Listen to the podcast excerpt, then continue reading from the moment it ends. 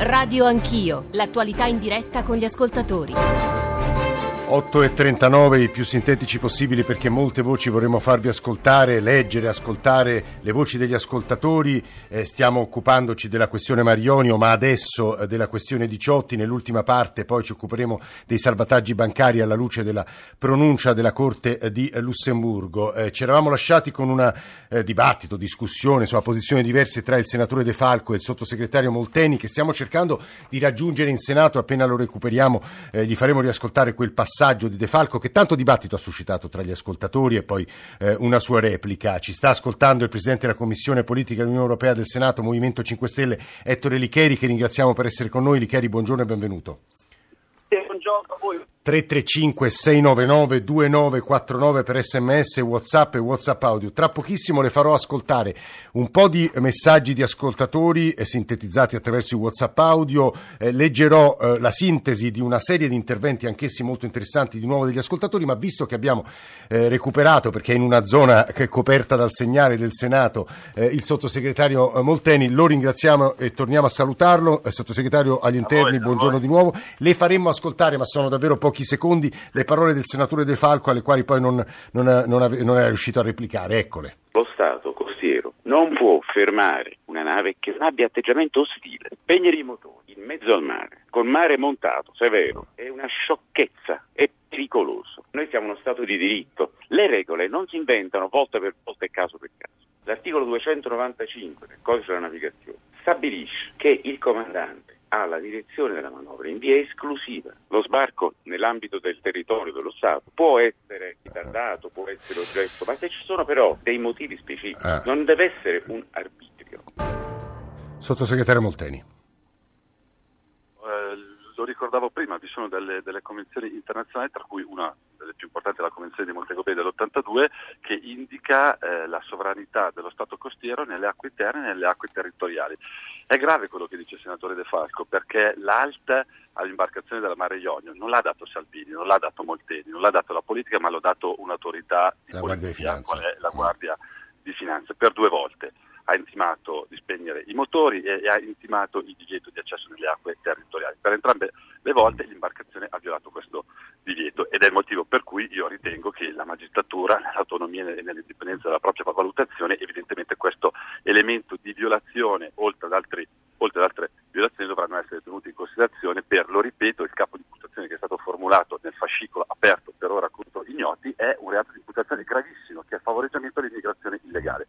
Mi lasci dire sì. per quanto riguarda l'indicazione del, ehm, del porto di sbarco sì. eh, sicuro. Quella è un'indicazione, è ovvio che i porti sono aperti, lo si diceva prima, i porti sì. sono aperti, dopodiché l'indicazione del porto di sbarco sicuro, del luogo di sbarco sicuro, lo dà il Ministro dell'Interno. Perché? Perché se c'è un'imbarcazione, come in questo caso o in altri casi, dove ci sono soggetti che non sono identificati, non sappiamo, su quell'imbarcazione ci potrebbero essere, lo dico ipoteticamente, dei potenziali terroristi. È un'imbarcazione illegale, è un'imbarcazione che tra l'altro viene, gli viene contestato il reato di favoreggiamento dell'immigrazione illegale, è evidente che per l'indicazione del porto il Ministero dell'Interno deve avere delle precauzioni legate alla sicurezza e all'ordine pubblico, perché queste persone devono essere identificate. Ci sono tutta una serie di attività di polizia per cui è competenza del Ministero dell'Interno indicare eh, questo porto.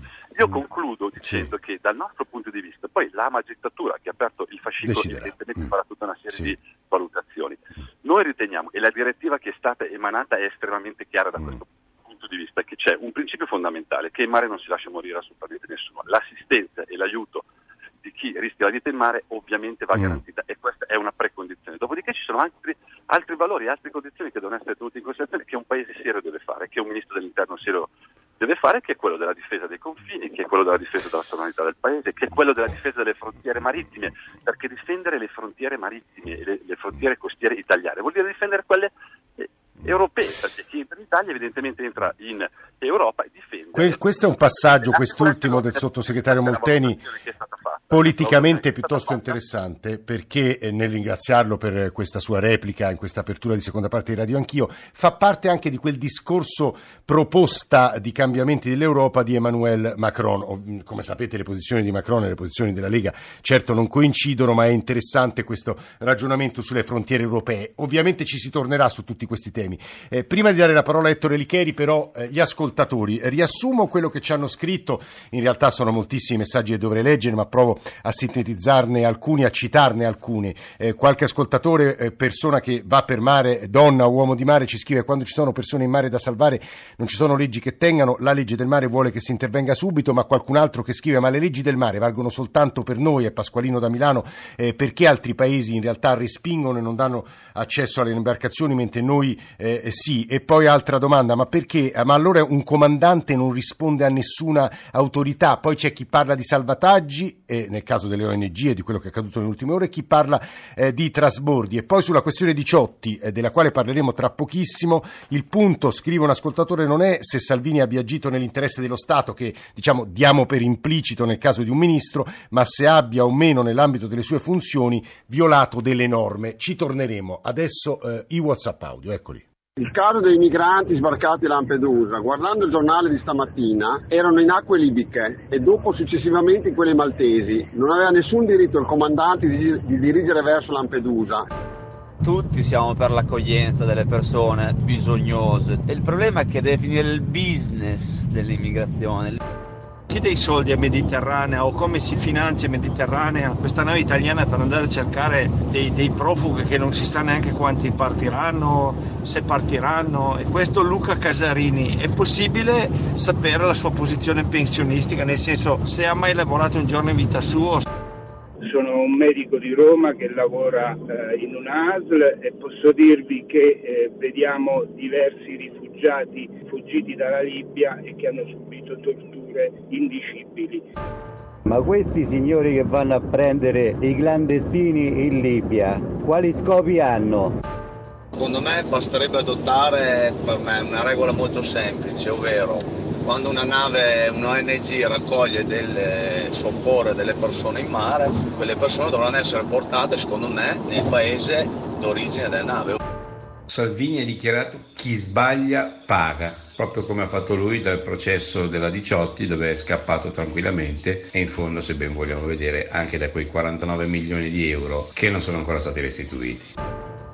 E poi altri messaggi sulla nave del, fra virgolette, qui scritto pregiudicato Casarini, altri messaggi, uno dei quali chiede, ma se non li fai sbarcare, che ne sai se sono aventi diritto o no? Come fai a identificarli con il mare Forza 7? Ora, la questione Marioni occuperà, immagino, eh, le ore, i giorni a venire, quindi eh, la nostra attenzione, l'attenzione dei nostri colleghi delle altre trasmissioni sarà molto vigile, mettiamola così. Però stamane l'altro tema del giorno è il voto alle 13 in Senato sull'autorizzazione a procedere nei confronti del Ministro dell'Interno. Ettore Licheri, Presidente Commissione Politiche Unione Europea del Senato, Movimento 5 Stelle. Il Movimento voterà compattamente e, aggiungo un altro avverbio, convintamente per il no all'autorizzazione a procedere, Licheri? Compattamente e convintamente. Aspetti, ripeta che l'abbiamo persa? Aveva, aveva detto? Compattamente e convintamente per due ordini di ragioni. Sì. Perché tecnicamente eh, il caso di Ciotti si è sviluppato all'interno di un'azione politica collegiale, poi spiegherò meglio anche mm-hmm. i termini del quesito al quale stamattina noi dovremo dare sì. una uh, risposta, e perché poi abbiamo uh, coinvolto gli iscritti, quindi siamo andati in piattaforma, 52.000 persone si sono pronunciati, noi siamo portavoce, siamo cittadini portavoce dei cittadini, i nostri iscritti si sono pronunciati, noi abbiamo il dovere di portare la loro voce.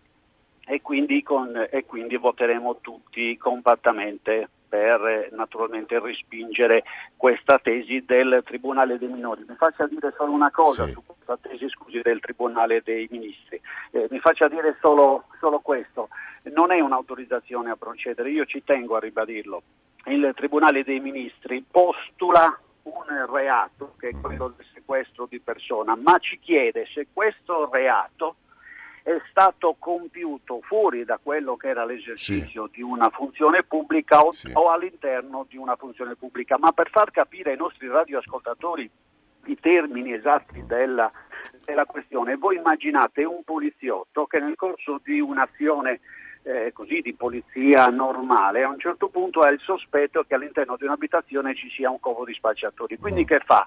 Salta il muro ed entra nel giardino della, della casa e quindi commette reato di violazione di domicilio, poi arriva davanti alla porta e la butta giù con un calcio e quindi commette il reato eh, di danneggiamento. Poi entra all'interno della, della, dell'abitazione magari non c'è nessuno o magari non mm. era poi quello che lui riteneva che fosse. Eh, benissimo, a quel punto è chiaro che il poliziotto ha commesso oggettivamente la fattispecie della violazione di domicilio eh. e la danneggiamento. Eh, sotto processo oppure no? Se andrà sotto processo, se egli ha agito magari per farsi bello ai occhi della fidanzata mm, che lo stava sì. guardando eh, poco distante o se effettivamente lui ha agito sulla base di tutta una serie di presupposti, di condizioni che facevano sì che in quel momento quell'azione fosse un'azione all'interno della finalità del Sì, no, il punto è molto chiaro. Ci dica una cosa, Presidente, Perfetto. chi vota in dissenso verrà espulso? Chi vota in dissenso verrà deferito al collegio dei provviri e il e collegio dei provviri valuterà Presidente, se ha davvero pochissimi minuti, ascolti con noi eh, le parole di Emanuele Bonaccorsi, che è un collega di Report, chi ha visto Report lunedì scorso avrà visto che al suo interno c'era un'inchiesta sulla Diciotti, da lui eh, curata assieme a Lorenzo Di Pietro. Emanuele, buongiorno, benvenuto. Buongiorno a voi. Che hai capito te lavorando su, su questa vicenda? Beh, eh, io partirei da questo proviamo a ragionare, ma anche in generale sui, sulle questioni dell'immigrazione, fuori dalla distinzione tra buonisti e cattivisti. Sì. Ecco, torniamo ai fatti, a quello che è realmente avvenuto. Ora, eh, il ministro Salvini non c'è ombra di dubbio che nel caso 18 abbia agito nelle sue funzioni di ministro e sulla base di un proprio obiettivo politico. Questo è fuori di dubbio, lo dice il Tribunale dei Ministri che mm. chiede l'autorizzazione a procedere. Il punto è capire se lui abbia agito per un interesse prevalente, per un interesse costituzionalmente rilevante, è questo che dice la Costituzione. Sì. Ora, il problema è che il sequestro di persona limita un diritto costituzionale, cioè l'articolo 13 della Costituzione, uh-huh. ovvero sia nessuno può essere privato sì. della libertà personale senza, senza un provvedimento scritto sì. di un giudice ricorribile. Sì. Quindi quello che devono fare oggi i senatori è capire se l'interesse mm, politico di Salvini, pubblico, non c'è ombra di dubbio, è superiore alla violazione di un principio costituzionale. Ma già sappiamo come si voterà e come voteranno, quindi già sappiamo e non verrà concessa l'autorizzazione a procedere. Eh, certo, però in questo modo il Senato si prende una responsabilità, cioè dice eh, mm, un obiettivo politico può violare l'articolo 13 della Costituzione che è l'habeas corpus, cioè uno dei principi fondamentali di tutti gli ordinamenti giuridici costituzionali occidentali, il mm. diritto alla, eh, alla libertà personale, questo è il punto mm. politico. Eh, Poi dobbiamo tornare ai fatti, eh, ovvero sia, Salvini dice due cose all'interno delle sue memorie difensive. L'interesse pubblico sarebbe determinato dal rischio della presenza sì. di terroristi a bordo ed è assodato che terroristi a bordo non, non ce, ne fossero. Sì. Il secondo Salvini punto dice se riesce, il rischio è generale, c'è mm. un rischio generale, sì. cioè potrebbero esserci terroristi sì. a bordo in tutti i barconi. Ma non si può prendere un provvedimento che limita la libertà di qualcuno per un rischio generale. Ma, Manuele, permettimi soltanto, che... alla luce delle tue parole, eh, di sentire che come la pensa il Presidente Licheri, perché poi volevo fare una domanda al professor Ambrosini in chiusura. Presidente Licheri, se riesce in un minuto. Sì, no, no, io eh. mi congratulo perché effettivamente questi sono i termini ed è per quello che vi prego di, di, di andare a, su quella metafora, cioè un poliziotto se ha un sospetto che una persona possa essere un terrorista può trattenerla per 6 eh, ore, 8 ore, 12 ore in attesa di accertamenti, può farlo o non può farlo? Lo può fare se naturalmente il poliziotto ha agito nell'ambito. Aspetta, che stai dicendo Maurizio? Manuele. di ordine e sicurezza eh. pubblica, siamo sulla stessa linea. Eh. Manuele, che volevi dire? Eh. No, allora non c'è dubbio eh. che un poliziotto possa trattenere eh, una persona entro 48 ore, ma lo stabilisce la legge, cioè i limiti della soppressione della libertà personale, cioè non è che, che, lo Stato non può fermare un cittadino, certo che lo può fare, ma nei limiti stabiliti dalla legge. Ora mi si dica eh, quale legge permette a me di fermare quei migranti, dato che la stessa Bossi... Non vi sovrapponete, Licheri chiuda lei che sta dicendo i limiti stabiliti? Licheri. No, no, eh, eh, può trattenerlo nei limiti che sono stabiliti dal, dall'ordinamento. Cioè Bene, quale legge stabiliva la possibilità di poter tenere i migranti lì? Me Guardate, dica, non eh, allora io, io vi, vi, fermo perché eh, altrimenti mh, la convers- la, questa interessantissima discussione eh, che vi vede su posizioni molto diverse non avrà un esito come è legittimo che sia in una democrazia liberale conflittuale, è un esito condiviso e però seguendo il dibattito oggi in aula credo che le idee più chiare gli ascoltatori se le potranno fare fare. Vorrei lasciare tre minuti conclusivi, eh, eh, senza chiedergli eh, co- insomma, questioni giuridiche, ma eh, questioni che riguardano i suoi studi. Lui è un sociologo dei, processi, dei processi migratori all'Università di Milano. Maurizio Ambrosini, le vorrei fare una domanda secca. Base, sulla base degli ultimi dati sui flussi migratori, l'Europa sembra essere tornata, è una metafora, forse anche un po' infelice, una fortezza. Che e conseguenze ci sono sui flussi? Professor Ambrosini, buongiorno. Ma, buongiorno, bisogna sempre distinguere quando si parla di questi temi.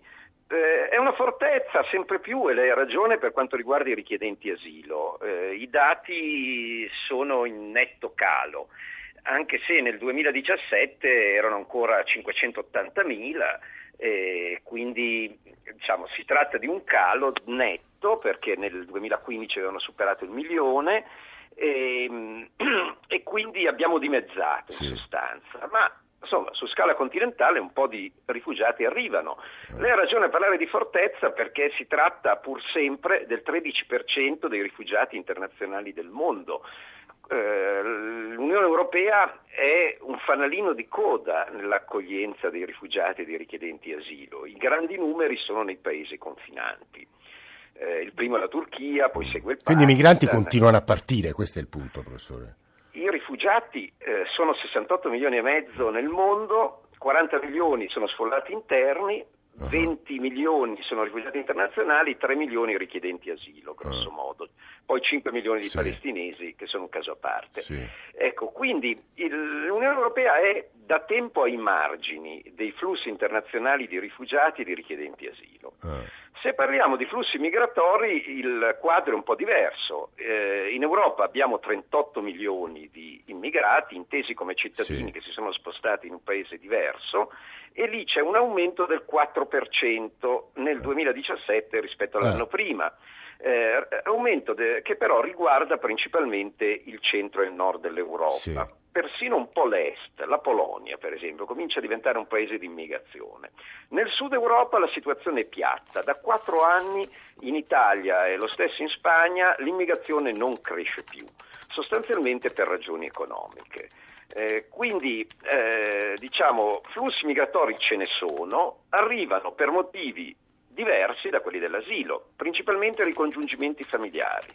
Eh, molto importanti i trasferimenti interni da altri paesi dell'Unione Europea, sui 38 milioni eh, 18 sono cittadini di altri paesi dell'Unione.